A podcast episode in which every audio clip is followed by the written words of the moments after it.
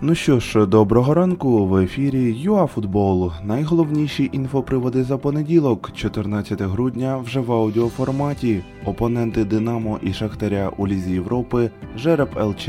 Поїхали! У штаб-квартирі УЄФА відбулося жеребкування однієї 16-ї фіналу Ліги Європи. Жереб був лояльним до наших українських клубів. Кияни наприкінці зими зіграють із Брюге, а гірники поміряються силами із Маккабі. Вже можете звільняти вечора 18 і 25 лютого. Ну а куди Ліга Європи без Ліги Чемпіонів? В одній восьмій головного клубного європейського турніру утворилося вісім тандемів: Борусія, Гладбах, Манчестер Сіті, Лаціо, Баварія, Атлетіко Челсі, Лейпциг, Ліверпуль, Порту Ювентус, Барселона, Парі Сен-Жермен, Севілія, Борусія, Дортмунд і нарешті Аталанта Реал.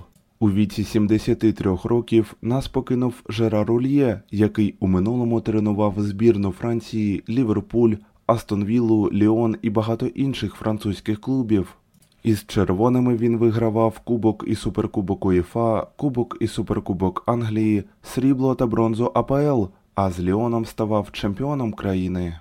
Тим часом журнал France Football не наважився за підсумками року вручати золотий м'яч, а ось зібрати збірну мрії далеко.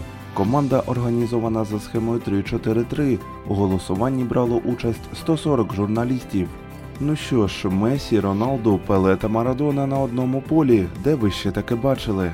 А також Міжнародний центр спортивних досліджень оновив статистичні дані по юним футболістам, які народилися у 21 столітті. Портал представив топ-10 гравців у шести різних категоріях у 30 європейських лігах, але без урахування топ-5 чемпіонатів. Тете, Антоніо, Мудрик та Назаренко house. А на цьому ми закінчуємо наш короткий огляд за понеділок, 14 грудня. До нових ефірів ЮАФутбол.